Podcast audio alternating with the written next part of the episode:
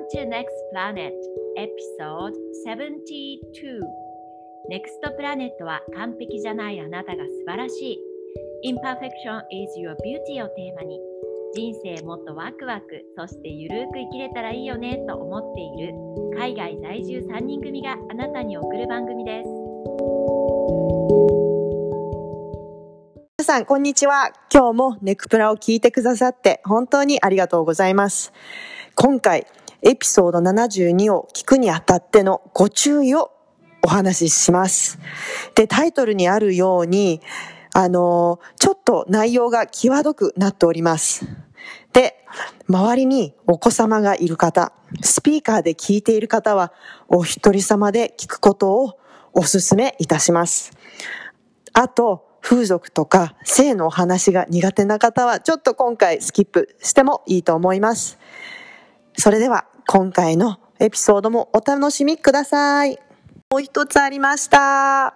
このエピソードの最後に、3人で収録後に撮った会話をおまけで入れているので、ぜひ最後まで聞いてくださいね。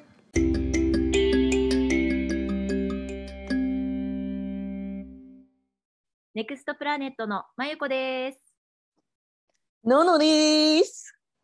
リサです。今なんで鼻くそほじくったの？ほじくりまくってたね。皆さん、今週もこんにちおは。願いします今週村西監督来なかったな。来なかったね。え、後で出てくるんでしょ？出てくると思う後で監督、監督後で出てくるんでしょ？せやな、せやな、待っとこう、出番を。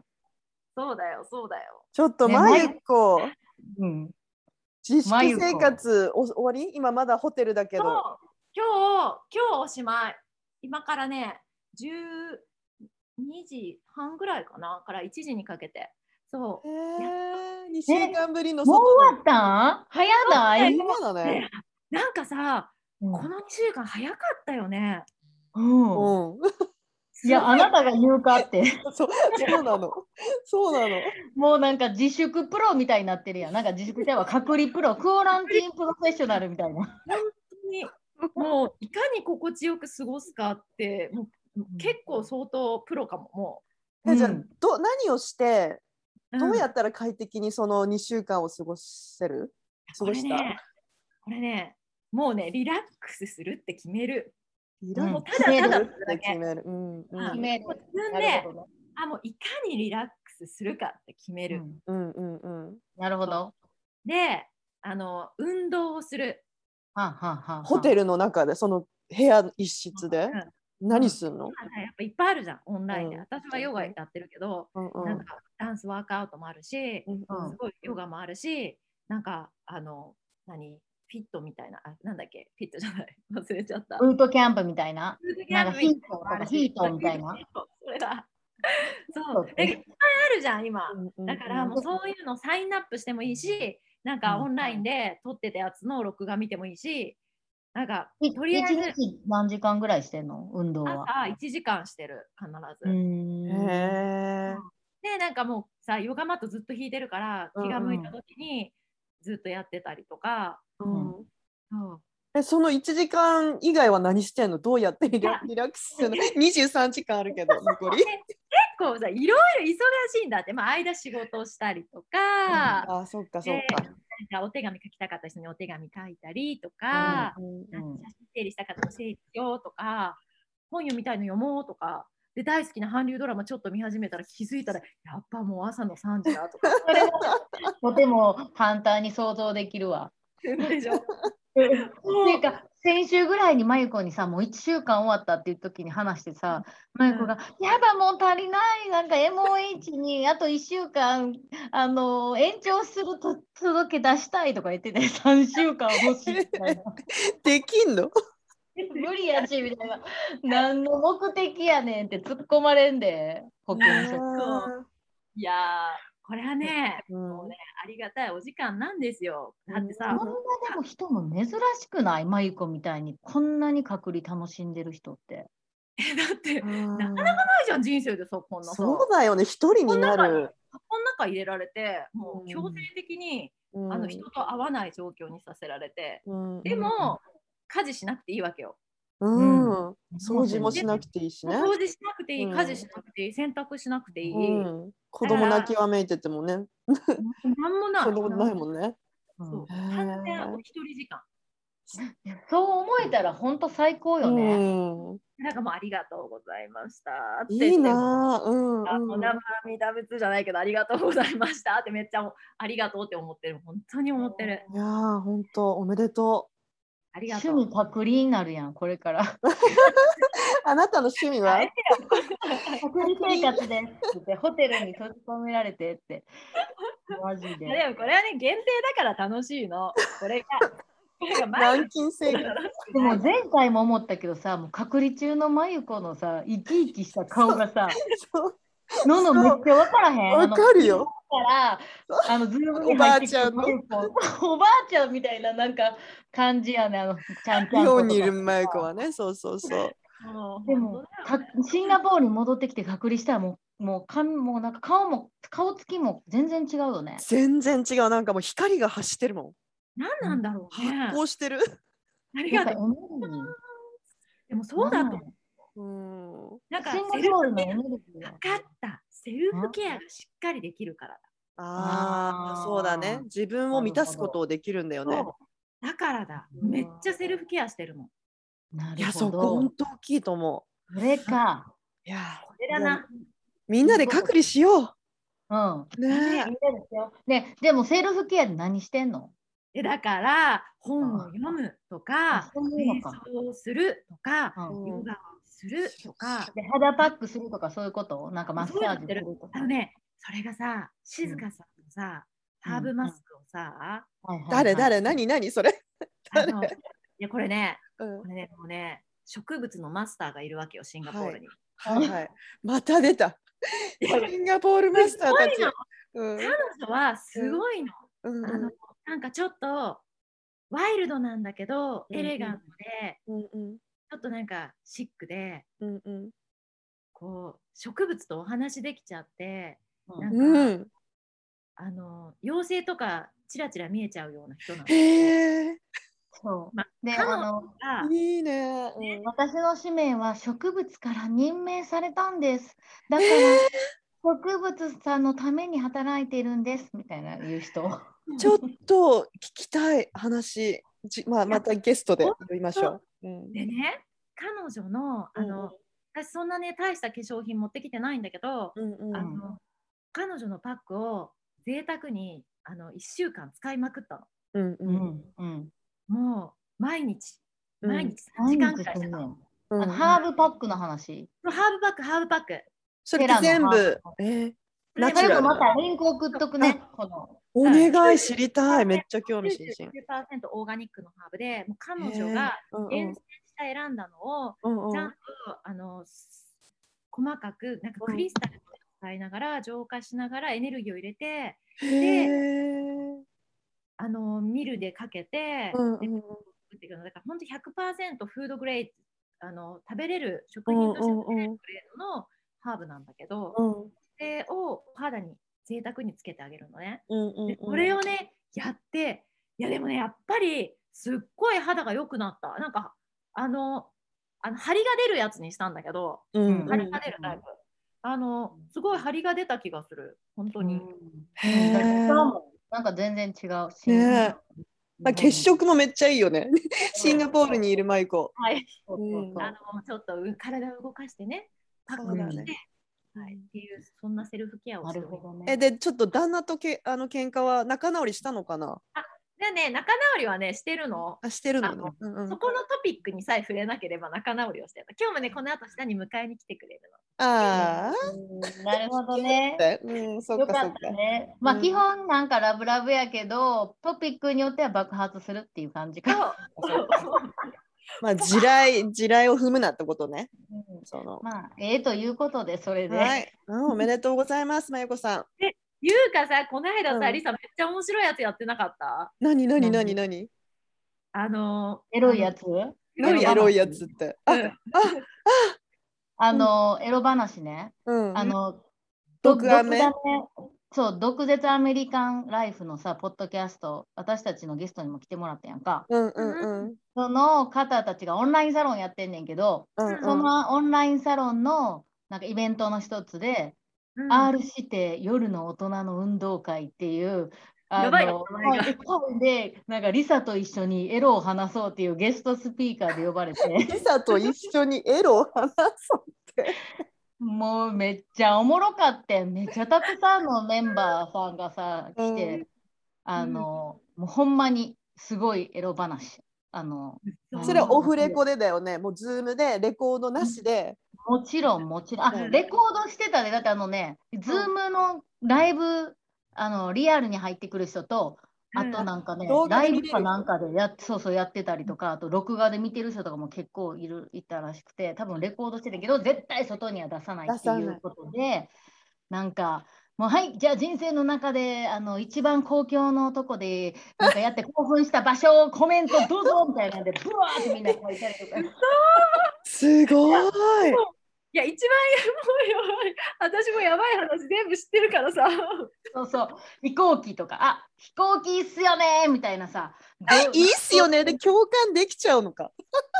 でも私多分その辺は多分どこもうすごいよ人すごい間名って感じで、ほんまどこなんか言って多分あるからみたいな、あの、思うさ感じだす。がだね。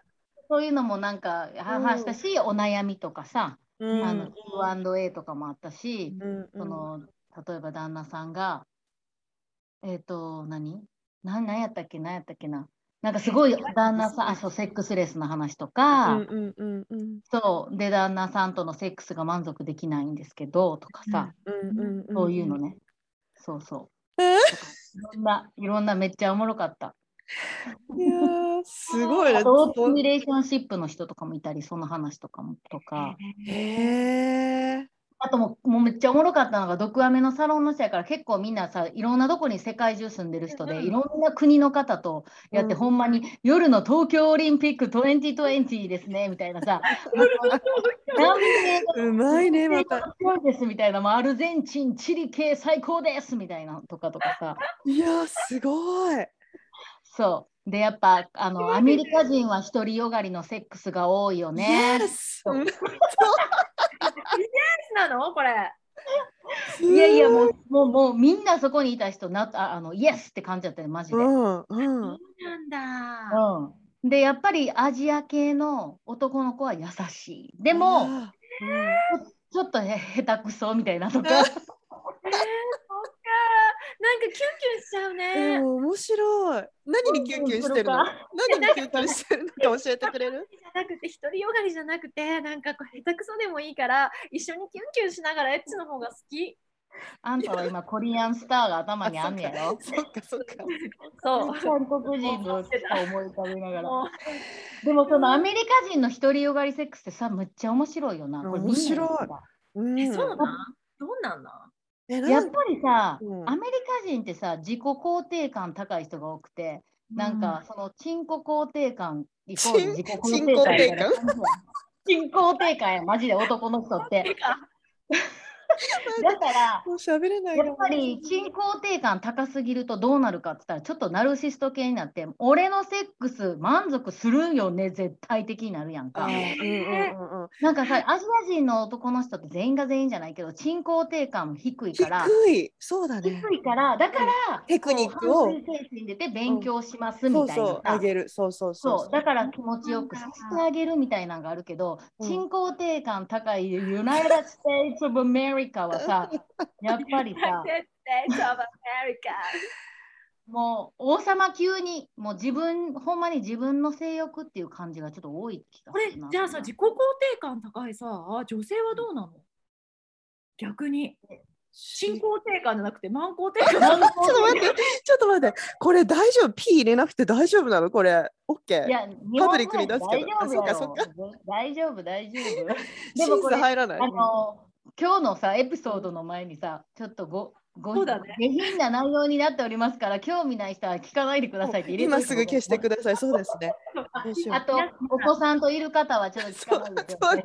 子供と聞いてていきなり鎮肯定感とか。そうだね。でもそのマイコのポイント。ねうん。い面白いかも。慢肯定感が高い女の人って、どういうでまたちょっと違うくない？男性のあの独りよがりになるのは。いや違うのかな？なんか女性って自己肯定感とあのそのおセックスがおまんこのとか自分のバジャイナ自分のマンコの誇りとかあんま関係なくそこ関係関連性あんまなくない？ないと思う。全然ないよ全然なない。い。うん、だからそこが面白いね。男性はもうマジでうん。自己肯定感イコール自己肯定感につながるやん。絶対に。あうん。だからあうん。のセックスもすごいなんか気持ちよかったよ。あなたのもうチンコが最高ですみたいな感じでさやってあげたらすごいさ彼も自信持って社会的にも活躍するし、家でも自己肯定感高いみたいな。えなんかしなやかな鎮肯定感がいいなじゃあ私。どういうことよそれ。しなやかな鎮肯定感の。えどういうこと、なんかこうなんかこう自己肯定感も高いんだけど、うんでも、あのそのアジア人のセックスが下手くそであの女性の気持ち女性を本当幸せにしてあげたいみたいなそういう。優しさを持ったこう品しなやかな肯定感を品のあるね。両方持ち合わせた、わかる、まさに前回のい話とつながるやん。すっごいバランわかる。スのある、女性性、うん男性性とかうんな。ねバランスのある鎮肯定感欲しいです。それそれめっちゃいいと思います。本当にそうだと思いまはいす。それを 求めます。求めます。求めます署名します。署名します。サインしじゃあまなんかさ今日この後なんかちょっと面白い話いろいろしてくれるんでしょリサちす。ゃん。うん、リサちゃん。うんあ今日うん新たな試みということで。まあ、それで今日そのそのエロ話をさしたい。いなってもうほんまに大切やんかもうみんな顔が輝いててそのオンラインサロンで話してた時私たちも今ちょっとなんか、なんかワクワクしてきたもん。すごいなはい。胸が高鳴ってる。やっぱりなやっぱりなこういう女性の性の欲望も絶対に大切やなと思ってたらやっぱり宇宙は私にギフトをくれて図書館で。ね。図書館でめっちゃ一目惚れした本があってこのうん男しか行けない場所に女が行ってきましたっていうさ田房田房栄子さんまあリンク貼っとくねんけどこの本をもう直感でピピピなんかめっちゃ本がある中でご来光させててんそこにな。もうこれをこれをリサピックアップしろみたいな。うん。でもこれを読みまくったらマジ面白くてさこの人はさ、だからちょっと今日、今日プチ読書会みたいなのしたいねん、これの本を使って、すごい私が面白いと思ったことを付箋とハイライト引いたから、うんあの、みんなにどう思うんか、ののとまゆこにも。で、このはい女性はね、あのうん。バックグラウンドを言うと、うんその、エロ本の編集者で働いていて、漫画家やねんけど、いろんな日本にあるすごく面白い風俗に取材に行って、うん。そのそれを漫画にして、うんあの出すねんけど基本んエロ本も男性のために書くやんか。うんうんうん。だからもう男性目線で話をねじ込まなあかんのとかうん。男性が欲してるものを書いたりとかしてる間になんかおかしないみたいな感じになってきて、はいはいはい。例えばさ風俗嬢とかのにさインタビューしてさなんかあのー本当に、まあ、毎回行くんですかとか言って行くわけないやんみたいな感じやで、こ お客さんと恋とかしたりするんですか？するわけないじゃん。みたいな感じやねんけどそれをうんうん。彼女が漫画にしたら、もう本当にみんなあのお客さんが素敵すぎて恋しちゃいますとか本当に毎回皆さんに行かしてもらってますとかいう感じで書かなあかんねんな。でうんそれは男がうんうん。そういうこと言ってやっぱ鎮コ肯定感が上がるためにこういう漫画を読んでおそっか行きたいな風俗って思うわけやんか。うんでも営業こだからこれは。そう、でももうめっちゃ現実と乖離してんねん。もう男はこのもう妄想の性の中での社会で生きてるっていう感じが、うんこの彼女はめちゃめちゃ現やばいやばい。ごめんごめん。なんだったの？いやいや。うんごめんごめん。いいよ。例えばこの1ページ目に書いてるのが男しか行けない場所男たちが行く風俗はどんなところなのかそこで何をしているのか女たちはあまり知らない。教えられることなく男がそういう場所に行くのは当たり前。それを許すのが賢い女と思い込まされる。本当にそうなのだろうか。今こそ知って考えたいっていうところから始まんねやんか。はい。うん。うんでほんであのー私はさこれ面白いなと思ったんはなんか別に風俗があかんとか一切思ってないのはそれはいろんな考え方があるからそれは置いといて、うんでもやっぱりこの今の現代社会って世の中に溢れてるものって男性の性の欲望を満たすために作られてるものばっかりやなってほんまに思って。そうだね。女性の風俗とか一切ないし、であの、えっと、ネクプラでもさ、スマイルメーカーのバイブのさ、CEO のマティアスさんをうんうん。インタビューしたやん。ちうん。ょっとエピソード忘れちゃったけど、うんエピであのあの人も女性の性の、女性の性の快楽をうん。あの普通にさせてあげた、普通に女性の性の快楽のための商品を開発したいっていうところで、多分そこで私はめっちゃうん。なんか一致して、もうこの人もすごいそこ書いてるわけよ。うんうんうん。なそれどう思う、みんなどう思うんやろうなと思って話したかったよちょっと。うん。ってことはこの本は女性向けに書かれてる本ってこめとかな？もちろんもちろんもちろん。うん。なんか世の女性をなんか読みたい。男ってアホやぞみたいな感じやねんけど なんか何を調子こいて自分の世界でマジでチンコ肯定感高くなってナルシストでなんか生きとんねんみたいなさ感じの。うん。いやでもさ、うんこのさこのなんかこの特に日本文化っていうか日本社会とかアジア社会に多いのかな？うーんどうなんだろう。どうなんやろもうまずこんな種類の風俗が日本にあるって多分こんなある国ないんちゃうかな。ここに書いてるだこんなけでもさ。種類ってえ？なんかどうえっと、こんなにもいっぱい取材取材何があるの？人妻アロマオイルマッサージ、ドール専門風俗店、密着型理髪店、何？何？うん聞こえないえ密着型理髪店、うんうんトリップ劇場、ピンク映画館、パンチラ喫茶、オナニークラブ、メイドキャバクラ、竜宮城風ガールズバー、も うもうわかんない。意味意味がわる。からない。な どんなの？えでもそれは風俗なの？風俗も全部いもう風俗で、その中にも本番 OK、本番なしやけど、えっ、と、あの、ブロジョブ、なんていうの？あ、これ英語でうんあの口 OK、うん。口はあかんけど、お触り OK とかも、いろんな種類があって、で、おなばったくお触りせずに、えっと、パンチラ喫茶とかだってさ、ただただパンチラしてる、あの、メイドさんのウェイトレスがいるのを、コーヒー飲みながら見るみたいな喫茶店。えー、えーこんなにある国ってさ、で、これチェットに言ってん、全部。うんすごいなっつって。うんなんか日本でさそういう性のことを話したりするのってさあまりなんかうん禁句っていうか、あまり言えない環境じゃん。他人に自分の性のことを話すの。周りにはそういうのがいっぱいあってさその性の解放するところはいっぱいあるんだってすごい思った。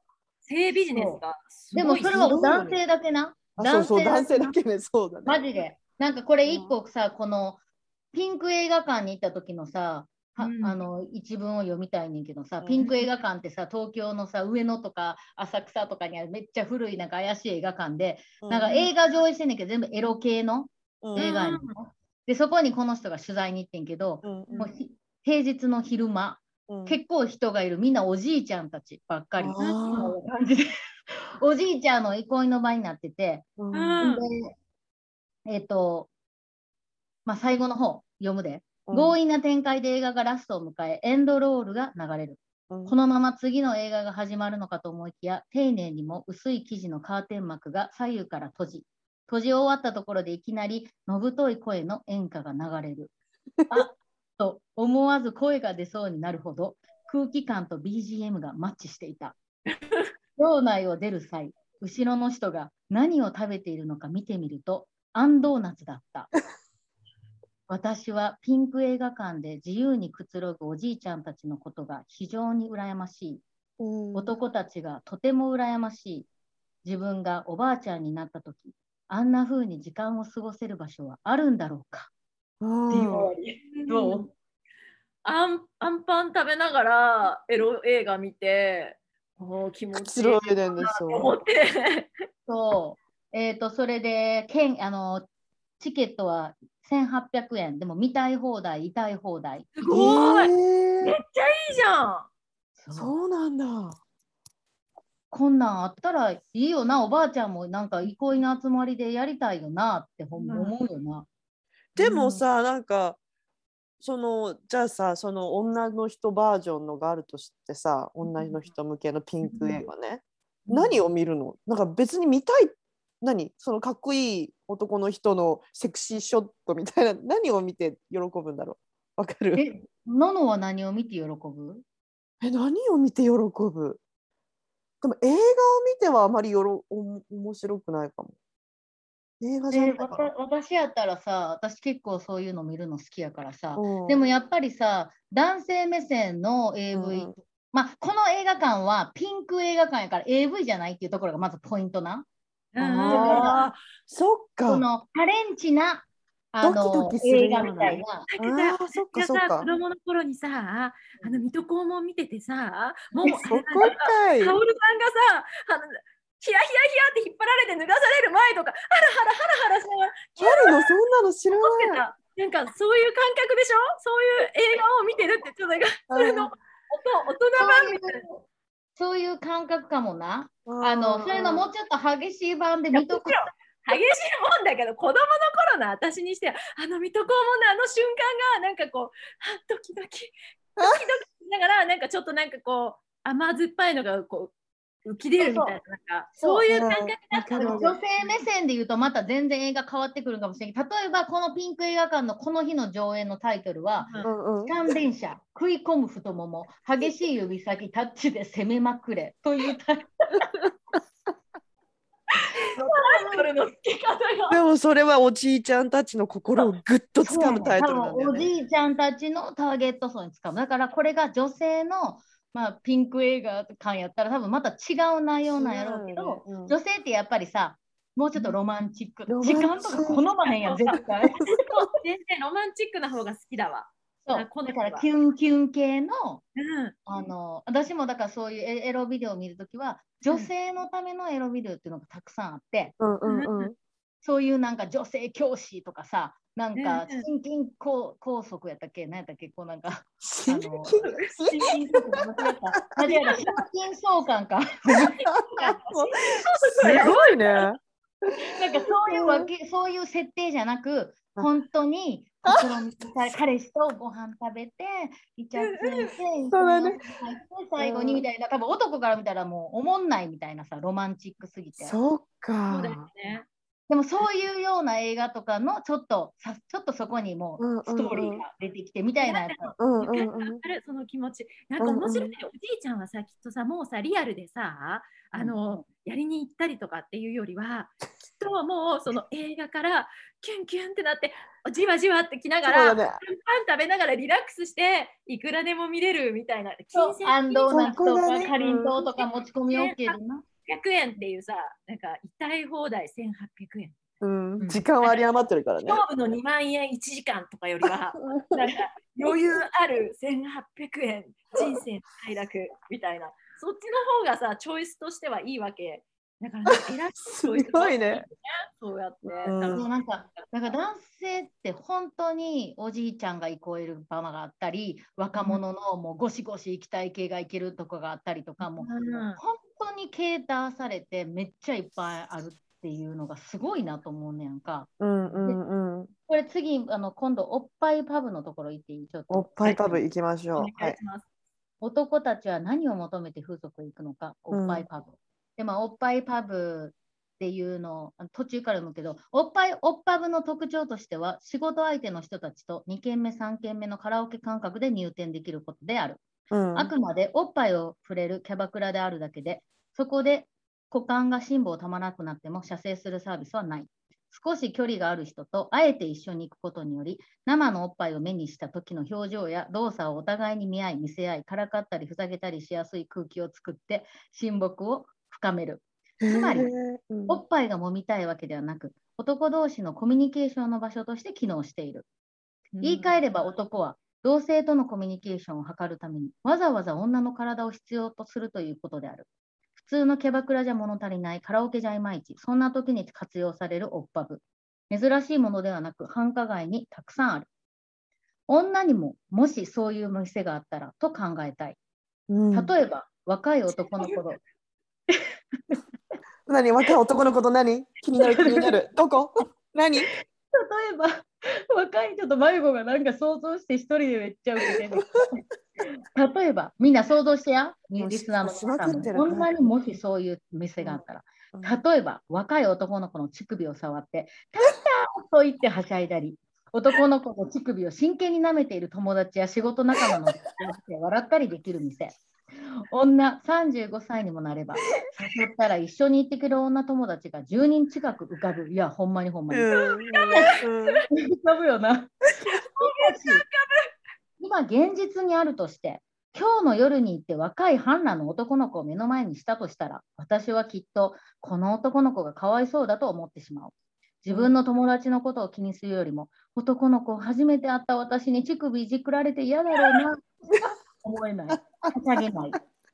だが、イケメン乳首パブが流行りだしたら、ちゃんと男の子たちもプロ意識を持って、はーい、ハッスルタイムですとか、カラッとした態度で、こちらが罪悪感を感じないような空気作りをしてくるようになるはずだ。そういう時間を経て、やっと女同士のコミュニケーションとしての乳首パブが成立成立する。それが男の場合は歴史が長いため、すでに完成されている。うんうんこの子も仕事でやってるからという割り切りの感覚を男は小さい頃から大人の男たちから感じ取り学んでいる。男は娼婦的女性と自分の妻、娘的女性を別のものとしてか分けて考える傾向が強い。うん本人はそんなつもりはなく気づいてない場合も多いが、娼婦と普通の女を分けて考えるのは、そうしないと自分に罪悪感が溜まってしまうからだと私は考える。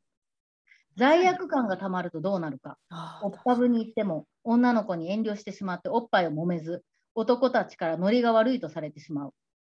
男が一人、男の輪から離れてしまうことは、社会、経済、ゆくゆくは生命など様々な危機を、危機を潜んでいる。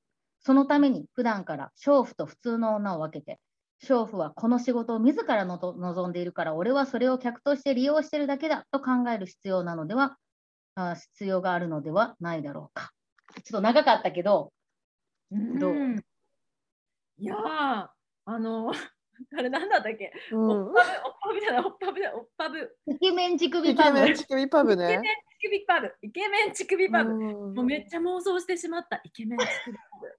なんかさ、なんかね、一時期なんか友達の間で送られてきたじゃん。ちょっと誰とは言わないけど、あのさ、なんか超ムキムキのイケメンが家の中を掃除してくれるっていう、なんかリンク。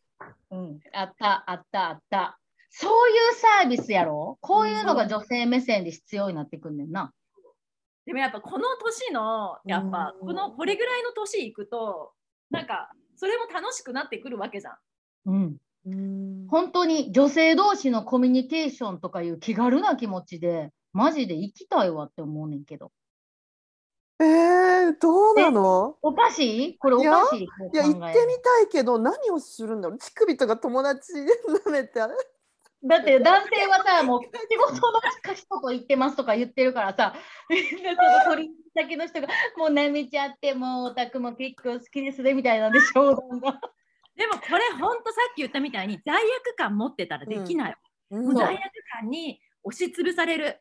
うんこれ、これ読んでさ、めっちゃある思い出が蘇ってきてん、私。うんうんうんうんこの罪悪感。あの、まゆこ行ったっけ？えっと、6年前ぐらいに、今のシンガポールのガールズたちと、うんうんバンコクにガールズトリップに行ってんな。私行ってないけど、話聞いた。それでバンコクで女女たちで盛り上がるやん、わーっつって。で、やっぱりバンコクのいかがわしいストリートとか行って、ゴーゴーバーみたいな行ってみようってなって、うん男の子がさ、うん裸でさ、じょあのパンツだけぶ履いててさ、イエーイみたいな、もうむっちゃテンション高くもはもう酔っ払ってて行って、私たちの中ではそれこそムッキムキな兄ちゃんたちが、うんうん。もうなんかもうぐわーってストリップとかしてて、そこに私らがキャーとか言いながら、おひねりをパンツに入れたりとか、そういう姿を想像しててんけど、うんうん。行ったら、うん。もうなんか中国人みたいなおなんか少年みたいな子たちがみんな赤いパンツ履いてうん。あの回転するステージでうん。ポーズしながら、うん。それをなんか見定める客がなんか10番とかで選んでいくねんやんか。え、待って、お客さんは男？男の人も多かったし。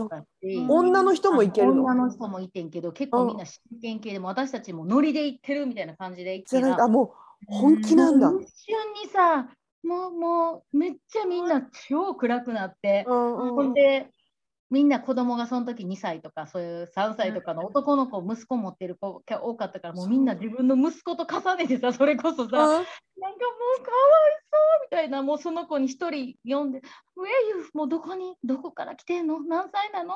うん。この稼がなあかんの?」みたいな感じになってもう罪悪感っていうかもうなんかかわいそうな。気持ちになそうっちゃう。なってうん。めっちゃもうそのまま肩みんな下ろしてあ15分前のあの盛り上がりは何やってんっていうぐらいもうホテル帰ろっかみたいになってさ。うん。なんかアメリカンカルチャーであるさ、こうさ、あの消防士のさ、ムキムキのお兄さんの格好をしたストリッパーが来てくれてっていう、そういう、はいはいはい。ショービジネスみたいな、なんか、そこまでなったら、もう罪悪感とかないじゃん。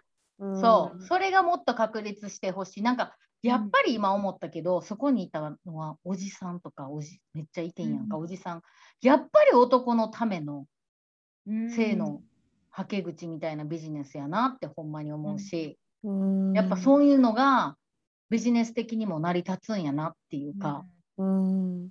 なんかなんかそういう罪悪感を持たずに向こうもやってて、まあ、楽しいとまで言わんけどなんか、うん。なんていうの？あのやり好きだからやってます。お金を稼ぐためにやってますっていう割り切り感のなんか女性が気軽にこういうジョブガールズトリップした時に、そういうできるサービスとか遊べるサービスとかって私絶対必要やなと思うねんほんまに。やろっかなと思っちゃってるぐらい、うん。チェットにさ、やればマジでって言われて、ちょっと何すんの？乳首舐められんの？何？何？アカウント。ちょっとごめん、ダメ。出てきちゃダメ。あの、カーテンの後ろに寄ってください。あの黒幕のあの後ろのあのスーツ着てる人で呼び込み系でやるわ。いやでもなんかさすごいさ、あ若い頃さ、20代の頃だったから、なんか広島って流れ川って言って、その飲み街があるんだけど、なんかうんそことか、なんかそういう飲み街とかに行くとさ、なんかこう、あのブースみたいなとこがあって、そこでなんかいろいろ、いろんなお店が紹介されてるみたいな。うんうんうんうんうん、まさにもうこういういろんなタイプの風俗があるみたいな感じやんな。そう。なんかそこ、なんかそういうの入っていく人がいやらしい人だわとか見てたけど、なんかそういうそういうなんかこうステレオタイプとかそういう考えを払拭してくれるようななんかこうねイメージチェンジみたいななんかそういう感じで女性バージョンがあったらいいよね。なんかこう、うん、そう。ほんまにそう。あの男子たちはだってさっきもあったそんなじ罪悪感を感じて言ってないんじゃないの？さっき言ったけどさそういう娼婦と自分の妻をみたいな女性を2つのタイプに分けてさ、こうもうだってビジネスあるしこの子らやりたいしだからなんか友達に誘われて行ったみたいな感じやんみんな、お客さんに誘われて行ったみたいなさ。なんかそういう感じやからさ女子もさ堂々とさ自分の性の欲望があるっていういう、うん。彼女がこの作者が悩んでるたとこってその自分が働いてる時には自分もすごい性欲あったけど決してそういうエロ業界の人たちの中でも女性に性欲があるなんて言ってはいけないみたいな感じやってんでめっちゃ。そうなんだ。そう。へさあだからもうおかしくないっていうそのふつふつ感が出てこういう本を書いてんねんけど、ーうんなんか。彼うん。女はその漫画を描くための研究でいろんなところを回って、そう、あの、だから出版社に雇われてるから、うんうん。あの、その出版社が求めるターゲット層の、まあ、男子やけど、男子が喜ぶような漫画を描くっていうのが彼女の仕事やって、うん。でも、もう本当に漢字も何？こう、言葉では言われへんけど、お前は脱いだり、セックスしたりしないんやったら、得意な漫画で男を喜ばせろみたいな、そういう感じ。へだから男の人は自分の性欲があってそれを満たす場所があるっていうのが認められる社会やけど女の人はただただそのビジネスを支えるためにしろ自分たちが性欲、自分の性欲が認めるためのそういうビジネスはないみたいな、この社会やってんて、彼女が言うには。うんだからそれおかしくないっていうのが定義やね。すごい面白いね。うんそう。めっちゃ面白いよな。面白いね。面白いもんだね。すごいね。でもさ、それってさ、そうそうえ、男、男性、男性のみしか入っちゃいけませんよっていうわけじゃないわけなんね、ほとんどでもそういうらしいで、ほとんど男性のみみたいな。うんでもただ、こういう編集者とかが先に予約こういう感じで漫画書いてオタクの宣伝にもなりますよみたいなの言って女性が入れるみたいな。でもそれ女性が入ったの別に何かやってもらうわけではないんだよね。んん誰かの見てるってこと？お話そう、見てんねん、見たり見てんねん。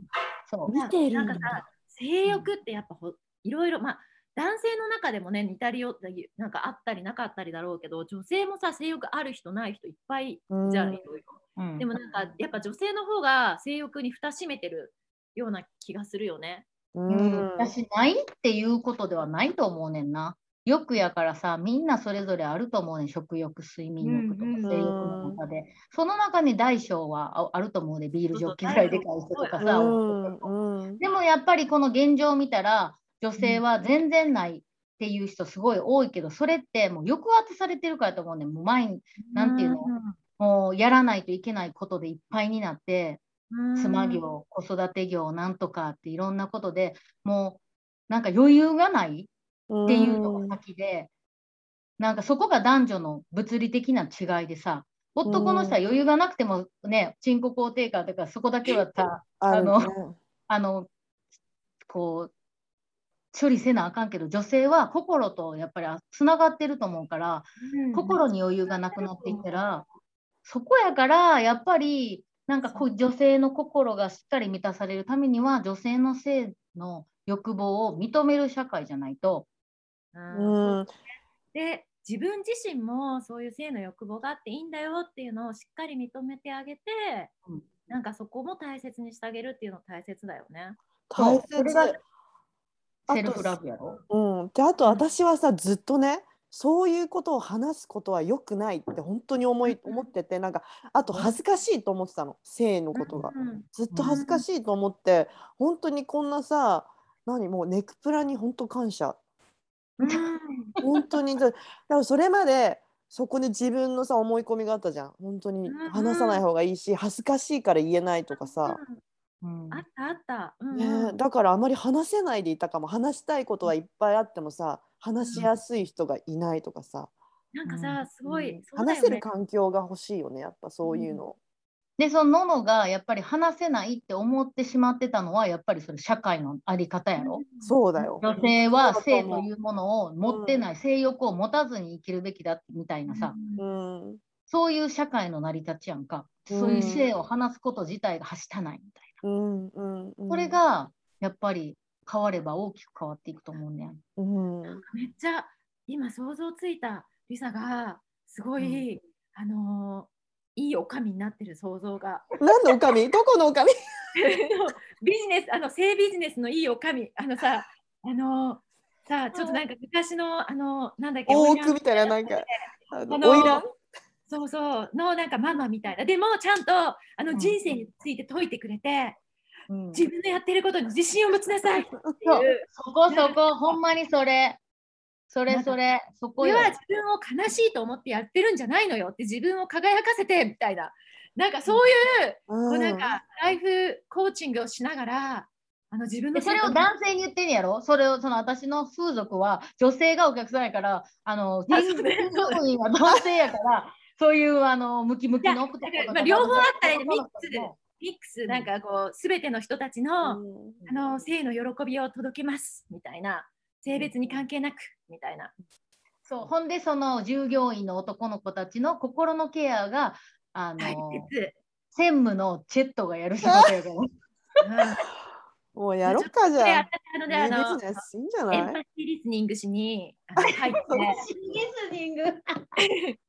であのちょっとあの癒しを届けにみたいな私に入ろうよのの。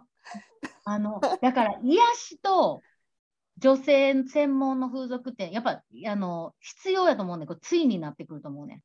癒しっていうのが女性は大きいと思う。だから、そういうあのイケメン乳首パブだやとしても、うん。楽しいと、あとやっぱ癒しちゃう。だからその、イケメン乳首パパパブの私のお店の男の子の一番大切なポイントっていうのはもちろん外見もいろんなもものを揃えてていいねんけど、共感リスナーっていうことじゃやっぱりちゃんとね。うん、そこだね。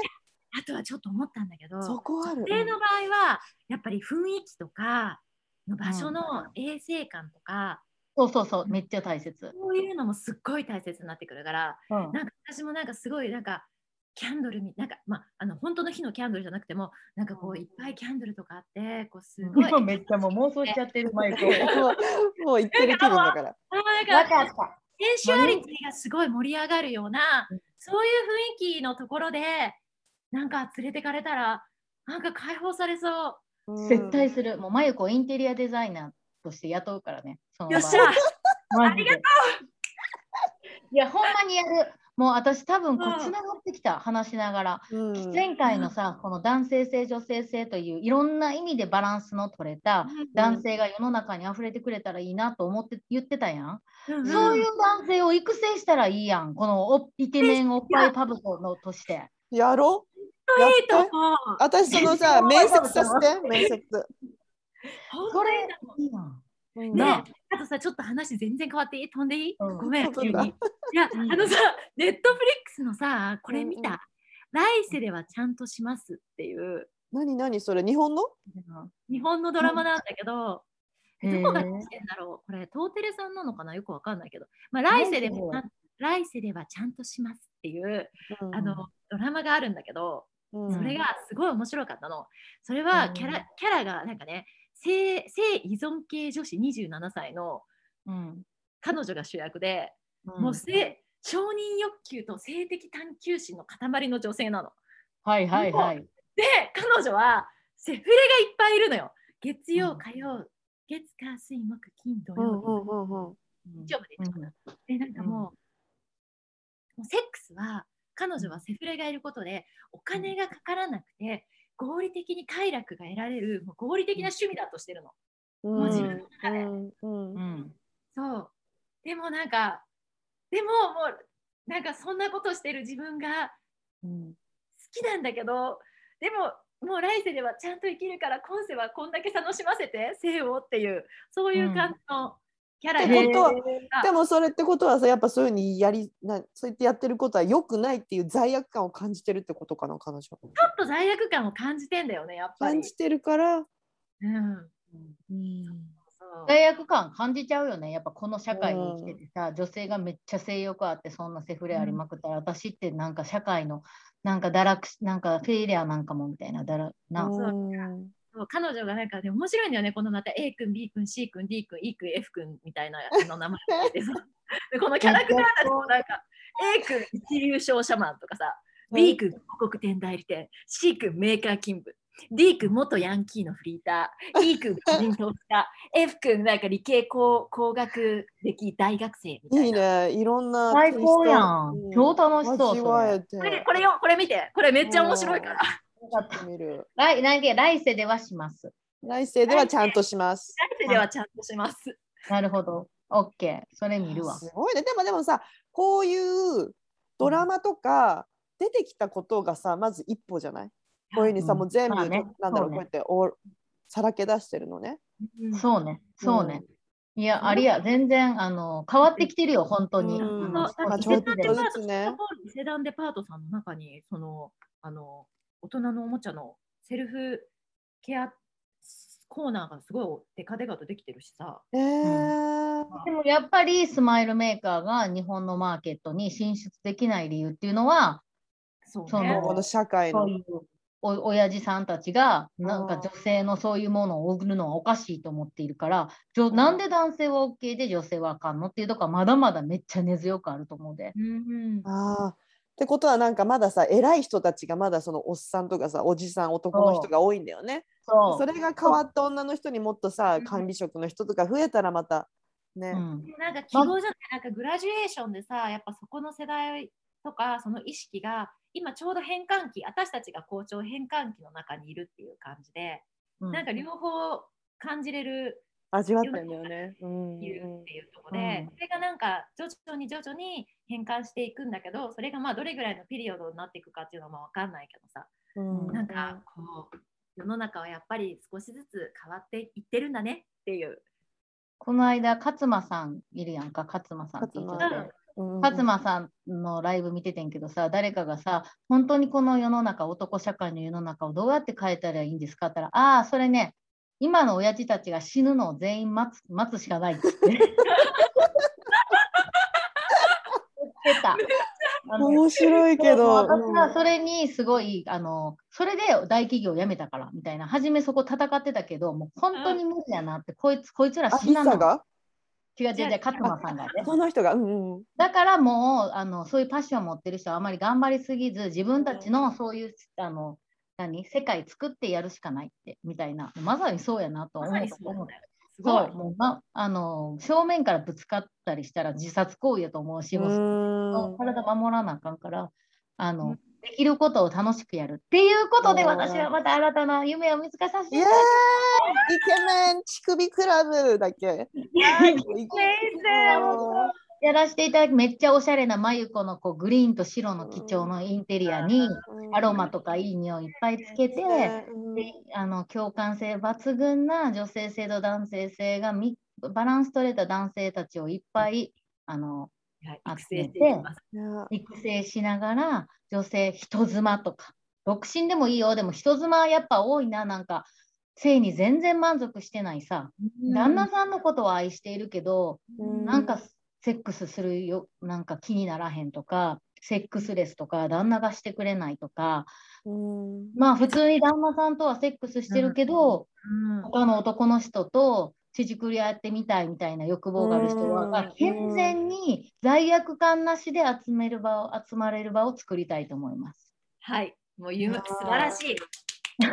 今思いついたこれほんま。いいいやいいね。ということで、なんかちょっとこの後まださ、なんかほんといっぱい聞きたい。あーもうなんかセックスレスの話とか、なんかどうセックスレスを打破していくかとかさ、なんかさ、どれぐらいセックスが体にいいのかとか、なんかいっぱい話したいことあるし、聞きたいことがある。